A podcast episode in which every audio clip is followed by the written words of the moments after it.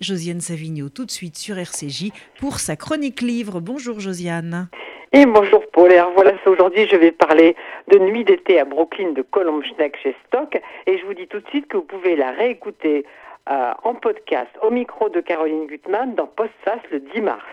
Alors c'est un livre pour moi idéal pour temps de confinement car c'est un livre mystérieux dans lequel il faut avancer pas à pas. Ça se passe en 1991, ça se termine en 2016 on comprend assez vite que c'est une enquête, que quelqu'un reconstitue cette histoire. Donc ça commence le 19 août 1991 à Brooklyn, dans le quartier de Crown Heights, qui est un quartier où vivent à la fois une communauté Lubavitch et une communauté noire.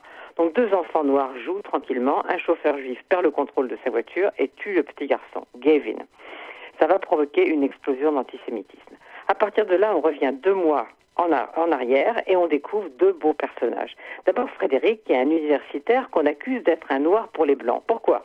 Parce qu'il refuse d'enseigner la littérature afro-américaine. Lui, il est passionné de Flaubert et il veut enseigner Flaubert. Et Esther, une jeune journaliste française qui est en stage à New York.